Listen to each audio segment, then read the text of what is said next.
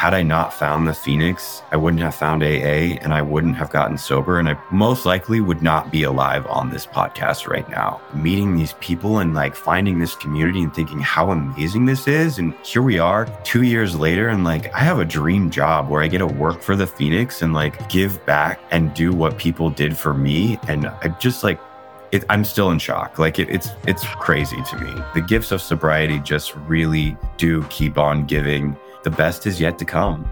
Stories are powerful. Powerful. Welcome to the Rise, Recover, Live podcast brought to you by The Phoenix. This is a space where people impacted by substance use can come to share their story of strength and resilience, get open and honest, and inspire hope and build community through shared experience. We'll be talking to people in our community on their own recovery journey and shine a light on the topic of recovery in all its forms. Maybe you'll hear some of your story in theirs. Let's show the world that together we rise, recover, and live.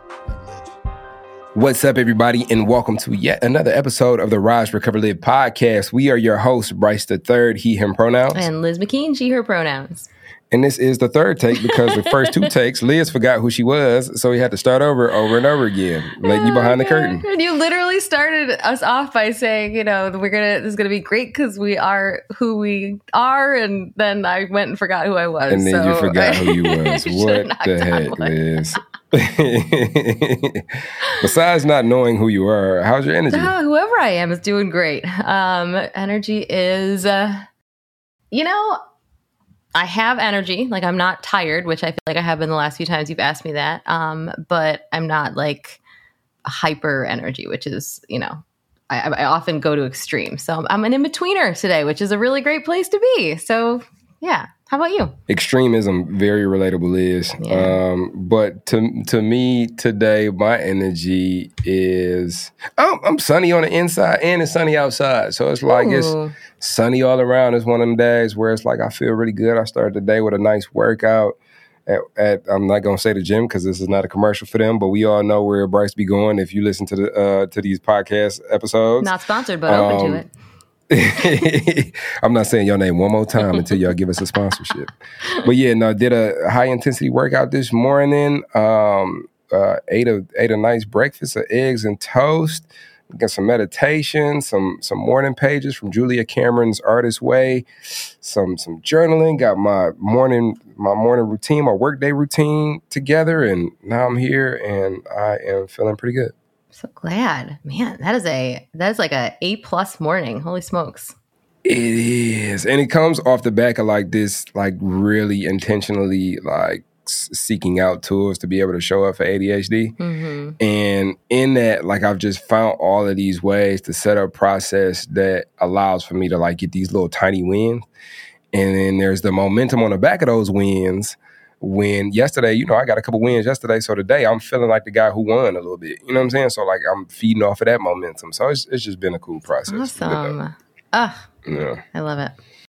Yeah, so uh, maybe we should get into who we have today here, Liz. should. Who do we have with us on the podcast? Well, today we have Trev Flick, who we've been talking about having on the pod for a long time. So I'm so excited and excited that we have you on now too. So we'll get into all that. But Trev uses he him pronouns. He is an endurance athlete, an avid outdoorsman, an alcoholic, a dog dad, constantly on the hunt for candy, and my very favorite bio we've ever received because he said he's attracted to things that can kill me. I feel like that is very relatable.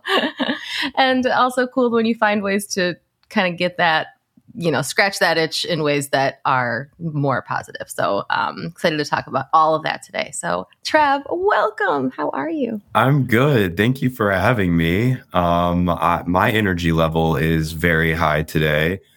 Um, coming off a weekend, I ran the New York City Marathon on Sunday, and Wow. um, that was like a pipe dream for me. And um, to have it come to fruition, I'm just still kind of on cloud nine, and just very happy to be here. Mm, what was that experience like? It was it was amazing. The energy in the city on race day is insane, and um, you know I'm used to I, I run trail races, and so usually you see people at the finish line or at the start line, and that's it. You're by yourself in the desert or the woods. Um, and this time around, it was 26.2 miles of just like thousands of people screaming at you and just like getting you hyped. Um, it was incredible. I cried quite a bit. Um, but like tears of joy every like five to like 10 miles, I would realize like where I am and how I got here and just mm. be so mm. grateful and just like start crying. So it was, it was amazing. So mm, cool. Mm, that sounds like a phenomenal experience. I cried just watching the Instagram videos of people that took like the finish like at the finish line it would just be like a you know compilation of of different people finishing and hugging and crying and like kissing the ground and like all these things and like I just goosebumps and tears running down my face just sitting there like on Instagram you know you know a break from my usual dog video feed. Um and it was yeah that was really cool. And I, also I was kind of like scouring the internet to see if I could see like you in any of the videos and you know any of the other Phoenix folks who were doing it because um you know you never know know there's a lot of people, but you never know. Yeah, I was at the uh the Detroit Free Press Marathon not too long ago, and just to like watch that and witness like the the people who were out there to support the different cultures, um, uh, it was just the different levels of support, like and and the different type of people, and like trying to like just tell in my head what the each individual's runner story is. Like I wonder like what their motivation was. And it's it's also like one of those barbershop deals where it's like you go to a barbershop so many times you get a haircut. I'm not ready for that haircut yet. and I think that leans me into uh, I know you probably said it in jest or did you? I don't know. I'm just getting to know you, Trev. But you said you're attracted to things that kill you. And so you said 20 plus miles. Uh, that sounds like something that would kill me. uh, what like what is the internal motivation for pursuing uh, a marathon and, and, and, the pursuing the completion of a marathon? Yeah, um, I mean a little bit of the backstory behind it. When I um, finished college, I was over 300 pounds, and I started running to lose weight. And as the weight fell off, I, I got good at running and started to do marathons and. Um, just fell in love with the the thrill and the adrenaline that it gives you and moved to Colorado and actually got into the ultra scene and have been running in 50 to 100 mile races. So the 26.2 uh kind of a walk in the park to be honest. it was not that cool. bad. well, Big plus flexer. you're in, in New York. I'm just thinking like when I visit you're in Denver and when I go to Denver, like just walking, you know, down the street just the slightest incline, I'm just like, like just that. It's amazing yeah. the effect of that elevation. So from training there and you know running in the mountains to then going to I don't know if New York is at sea level, but certainly comparatively pretty close. Was that were you like the, the air is just rich with oxygen here. I just can't even imagine. Yeah, I did. A, I did a training run. Uh, I just ran once. Once I got out there, and I was like, "Wow, this is what it feels to not be at five thousand feet. Like this is insane." It, it, it definitely helped along the way. Yeah. Oof. Yeah. Yeah, I agree with Lee. Denver, Colorado in general is like fighting for your life when you walk to the store. Like, That's why our endurance athletes decide to settle there. Like, let's do the hard thing and let's also see if we could do it with as little oxygen as possible. yeah. It's pretty wild. Well, yeah. That's super cool that you were. I don't think I realized that you had been a runner before. I, I feel like so many people that we've had on the show that have talked about running as part of their recovery, you know, found running in early recovery. But it sounds like maybe, is it something you rediscovered or did it never not be part of your life? Yeah, you know, um, through my fitness uh, journey, it became a part of my life, and I definitely used it in a very unhealthy way prior mm. to sobriety. Um, it was more so about how I looked and getting my body, you know, to look a certain way, and then through recovery, rediscovered it in a much healthier way. I will say though, I think maybe a little bit of transfer addiction and wanting to run the longer distances after getting sober uh, definitely has kicked in. But I found a very healthy balance with it. It's a very cathartic thing for me, and it keeps my mind in check, um, and really just allows me to like hit the pavement daily and like clear my mind completely, and like it's only me and the road at that point. Mm. Yeah. Yeah, around this way we call that harm reduction. you know, uh, I, I think also it's I, th- I feel like it's a little natural to like want to challenge yourself too. And we, we we started out the episode saying that you're attracted to things that kill you. So what what, what are some other things? I'm just really attracted to that statement. Because i feel like i feel like i i hard relate to it. Yeah. because there's those things that like those rushes like even for me like i like going to um concerts with like mosh pits. And the best mosh pits that i've been in is like am i gonna make it out of this? You, you know? Or, or those moments uh you know going to, do, to the adventure park and you high in the trees and you know you're on a harness but if you slip you still gonna fall you know? But it's that exciting that edge that rush um in in some of my more challenging phases seasons in life. Like i remember it was one season i very tough breakup. Like i went to cedar point. I wanted to go on a roller coaster because i just needed to feel like a rush. Like i'm about to die because i need to like it helped me integrate the process that i was going through you know? So like what are some other things that attract you that may have been scary to you at one time or may definitely be scary to us Yeah, I think um I mean all the things I'm about to mention are scary. I think that's like the point of it. Like they need to be scary. That's what makes them fun. I love to jump out of planes. Um I took a bunch of friends to Moab for my 32nd birthday and a group of us, you know, we skydived over Moab and like that was such an incredible experience. What else? I love cliff diving. Um, we've got some great places in Colorado to jump off some cliffs into some water, some, you know, 60 to 80 footers. Such a rush.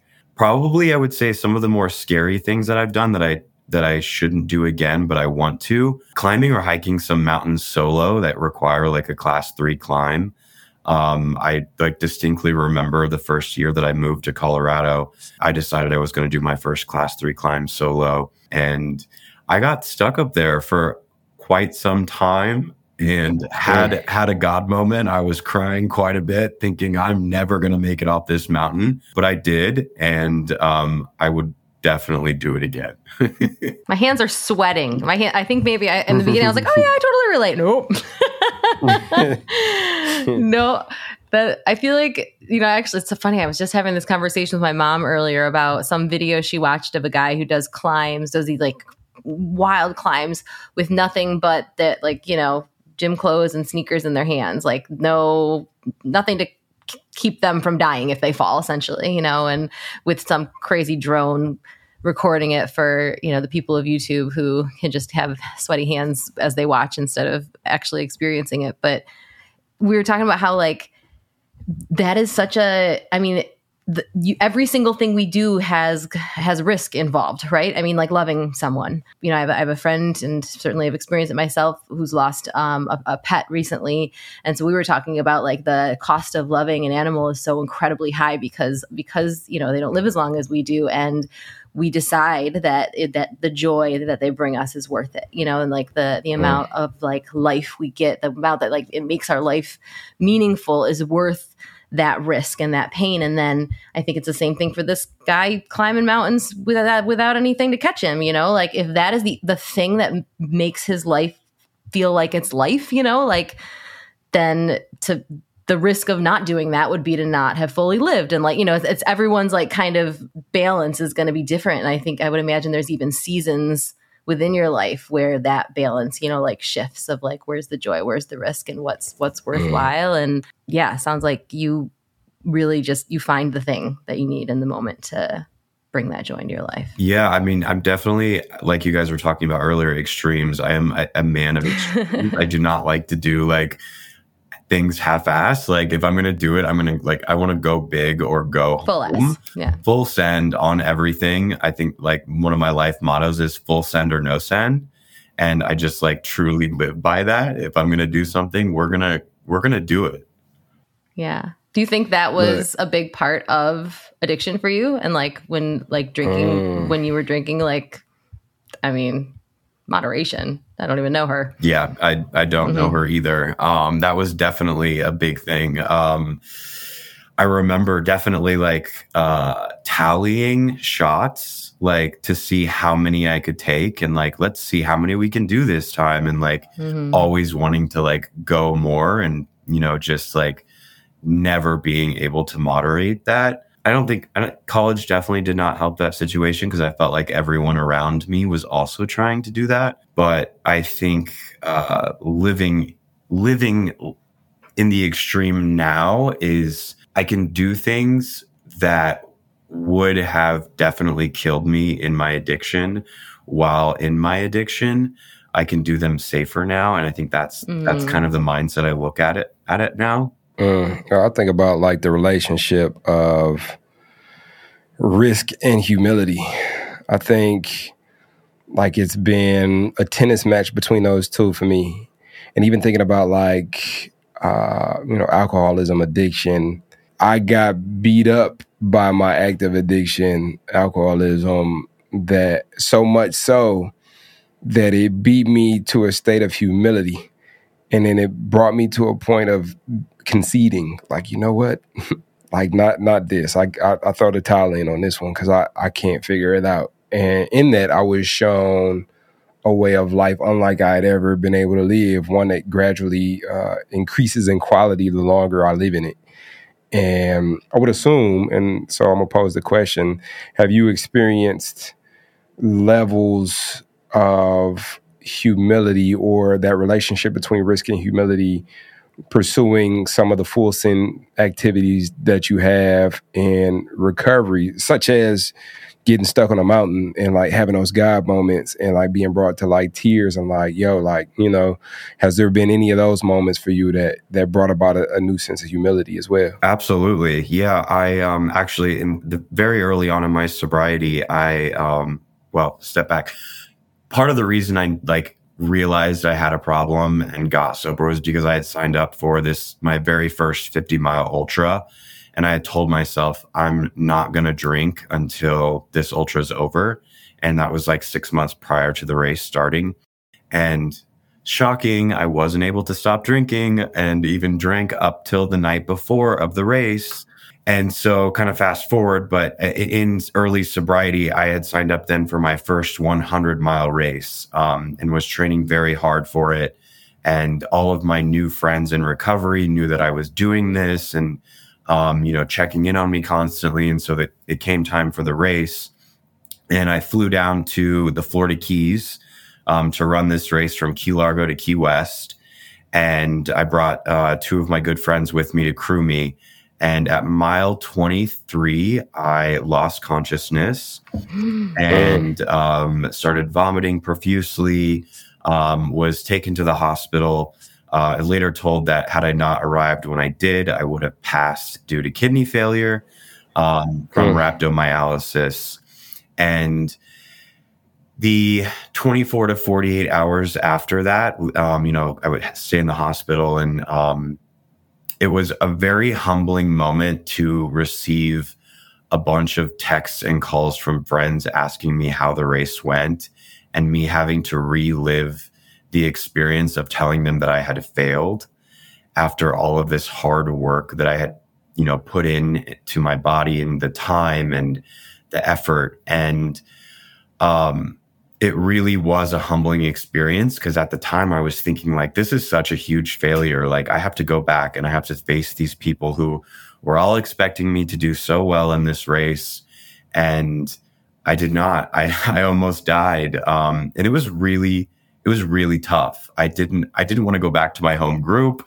I didn't want to go back to work. I didn't want to see people and um and that lasted for probably a month or two. I would run into people and they'd be like, "Oh, how'd the race go?" And I'd have to be like, uh, "I I didn't I didn't finish it." Um and that that was tough. Um, but thankfully, with the Phoenix community and my community in AA, um, and my higher power, like we got through that, and you know, it it made me a better person. And ultimately, I can look back on it and know that it wasn't a failure.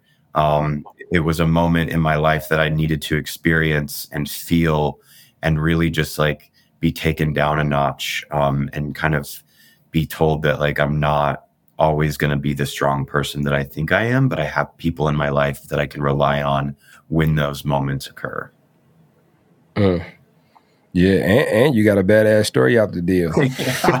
Pictures to also like, and at mile twenty three, we're not talking about like, oh, you know, I ran for ten minutes and like went down. Like, oh man, tw- mile 23 like you got it is amazing what our body the the beatings our body can take you know like I'm, I'm sure there was a oh. lot of that that your body was probably like calling out and also just the fact that even you know wh- while you were actively drinking. There was a time that you could be training for something that you know that level of intensity and still doing it. You know what i mean? Like still like getting up and doing it and not at all probably what people would think a rock bottom looks like. You know you might have been experiencing that every single night you know but like that's not what necessarily people would think. And also i feel like that's what often keeps us thinking like well it's not really that bad because look i'm still running. You know what i mean? I'm still doing the things. Like people are still celebrating me. I have friends and all those things. So yeah sometimes you need those those knockdowns can be a blessing because every other message we're getting except for the really like inner knowing that we're able that we're just shutting up every single day like is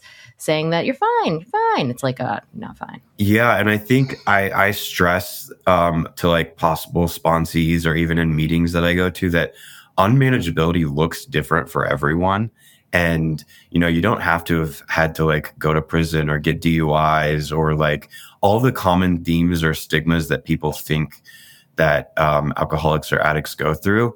They didn't that wasn't me you know? I i was a daily drinker but i was also like running 10 to 15 miles a day and competing in marathons and showing up for work and like putting food on the table. And like i was you know from the outside and a normal person i just drank every day and i was dead inside like had mm. no feeling inside whatsoever, but definitely put on a face to make sure you didn't know that. Mm. It's a lot of hiding. Mm, mm, so many, so many people heard what you just said and can relate very much so. Uh, I know, I, I know, I can. That feeling of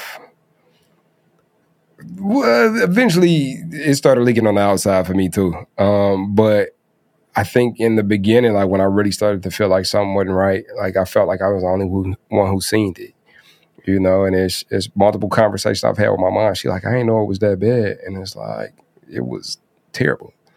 You know, I, I think I want to zoom back in on failure, just because it's such a big topic.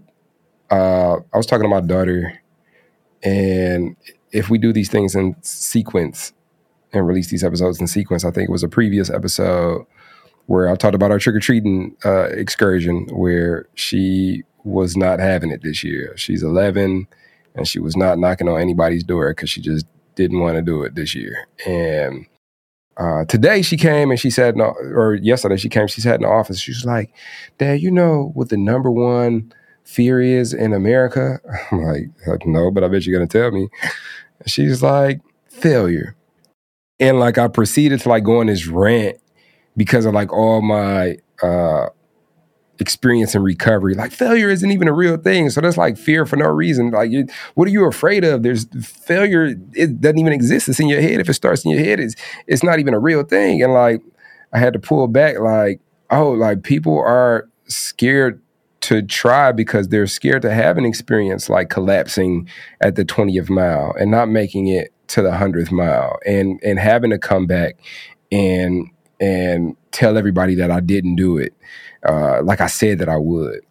But what I've learned, like in recovery, like that process is what equips us to cultivate wisdom. If we don't get out here and learn about ourselves through trying and sometimes hitting the mark and sometimes not hitting the mark and and you know retooling to where we can hit the mark or maybe we decide the mark ain't even a mark that we was trying to mark in the first place.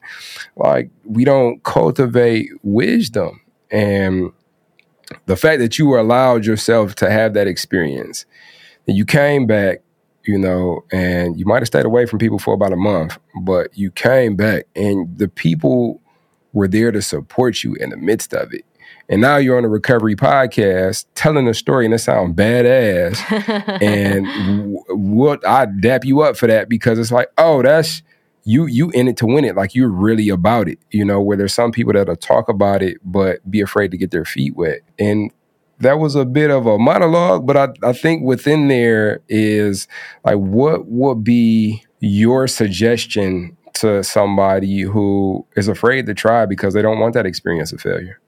Yeah, that's a it's a great question. I definitely used to be afraid of trying things for fear of failure, and I think after having that experience, you know, it, it definitely changed my mindset. Um, even so, I actually went back this year to try to run that race again um, because I really, really wanted a finish. I made it double the length this time and uh, I did not finish. However, I was able to pull myself out of the race before my body pulled myself out of the race. Mm. That's a win. And to me, that is a huge win. I was able to, you know, focus in on and know that my body is shutting down and I need to stop before it's too late. Getting to have that experience and going back and like, it was completely different from the first time. I was not afraid to tell anyone that I failed. I was m- more happy that I went out and was able to have the guts to do it again. And, you know, got double the length and, you know, pulled myself out. And like, that just is like a testament to my own growth and how far I've come. And, um, I think anyone out there that is fearing doing something because of failure, I would say that there are so many lessons to be learned in failure and you become such a better more well rounded person when you do fail. And it only makes you stronger for the next time around. You know, I would not have made it to mile 40 the second time around had I not had that first experience. And I definitely would not have come back and been able to be like proud of this failure, proud that I mm. did not make it to the finish line, but I also didn't make it to a hospital bed. Um, and so I think anyone out there that is afraid, just, you know, there are positives in everything and you just have to spin it your way. You know, you have to, you have to pull from the things that ultimately will give you an experience to share with someone else. And that's how I look at it. I, I think that, you know, for me, failure is being able to share that with someone and maybe help them not go through that or they have gone through that and we can totally have a powwow on our failures together there's there's a lot there so Yeah, yeah. As as Liz would say, uh, you gave me goosebumps. yeah, I would that's say uh, that's that's the context that failure gives. Yeah. Like the context that it gave you that allowed for you to have a container for your second try. And it's like, okay, I doubled my miles. That's a win. And I didn't injure myself. That's a win win. The self awareness, like the knowledge of your capabilities as well as the boundaries that you can push like that all came from show like from from that uh, original failure which i mm, can we just throw the word failure out of there because like i don't think that failure even exists like i really just like it, the only way we could fail is if we stop you see what i'm saying like and even then like if we stopped and it's in knowledge of like maybe I need to stop this, then that's a win. You know, it's the continuous cultivation of wisdom that I think specifically uh, within the context of this podcast, like recovery, the intentional process of showing up uh, for our lives as they are, like allows us to be able to take on head on. I think it's interesting too the the I don't know if it, projection is the right word to use, but like what we assume that people are expecting of us. You know, like when you're talking about the people at home not wanting to tell your friends and family that you, you know, hadn't finished and they were expecting you to finish, and they were, you know, and, and I, I mean. I can speak as a person who grew up with with runners and marathon and watching my my dad, you know, even just recently compete in a couple marathons and like I want him to succeed because I want him to be happy. You know, like my the the thing that would break my heart is if I, you know, see him feeling really bad about himself, you know, but like gosh, if he stopped a race halfway through and was like, "Yeah, I think, you know, I just wasn't feeling good. It was the right thing to do, but I'm proud of what I did." I'd be like, "Me too." You know, like the people that love us, they just love us. They just want us to be us and be okay and like take care of ourselves and like my god like the people that love you trev i'm just thinking they're probably like oh thank god he is you know enough himself now and as much loves himself as much as we do to stop before he ends up in that hospital you know like don't you think like for them it's just like that is all that matters you being okay yeah, and that's that's like that's the response that I received the second time around, and even the first time around. Those those Mhm. Are the responses that I received. But of course, you know, my alcoholic brain creates these unrealistic expectations in my head of what I think people are going to think or say. And also, how I want people to perceive me. Like it's very, we could very control that. Like, and, yes. Right. It's very much an ego thing of like, God, these people are going to think I'm weak or, you know, not athletic and like not the athlete that I say I am.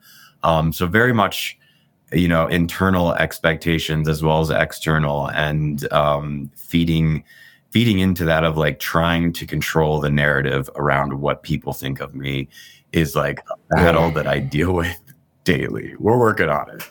Yeah. Well, what's yeah. that been like in recovery? Like, as you know, I, I, know you've talked about having friends within the Phoenix and 12 step and, and those areas, but like, how about the people that were there and the drinking days? And like, when you, I mean, stop drinking, like, what's that? What was that like? When I got sober uh, here in Denver, uh, 20, uh, let's see, December of 2021, I essentially had to like just leave my my social circle. It was not, you know, it wasn't um, healthy for me to try to stay involved in my current social circle and kind of created a new a world behind that. I I, I got home from a trip back home. I, I, actually one of the reasons that I got sober, I, I had to go home and bury a friend who had committed suicide. Definitely, he struggled from substance abuse disorder. And, you know, I kind of had the realization that if I didn't get help, I was going to end up the same way. I was on that path. I was ready to end it all.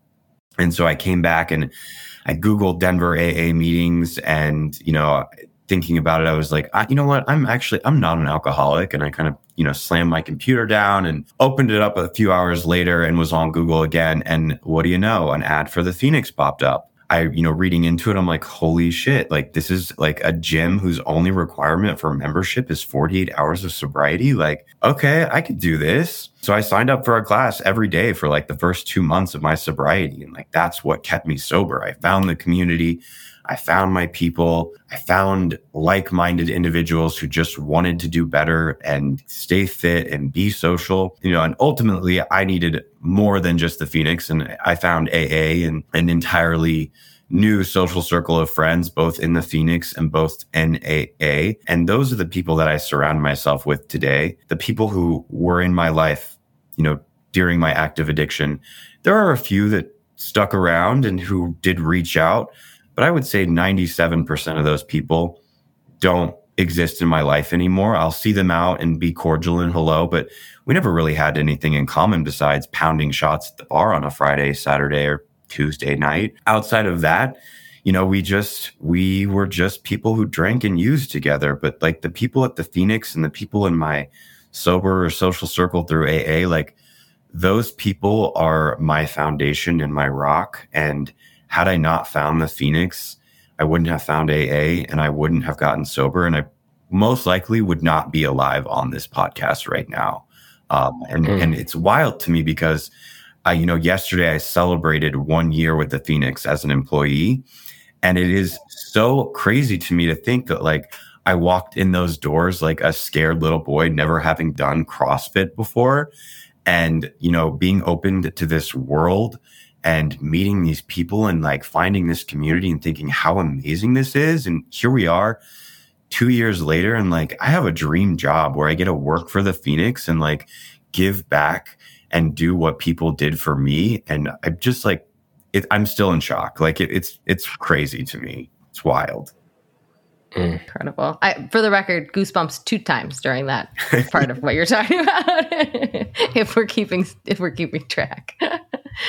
um, well, congratulations. I mean, just like and and thank goodness for you for you being part of this journey and part of the Phoenix and like just for the bravery it takes to just live as your whole self and to talk about it. And I'm so glad that you're here.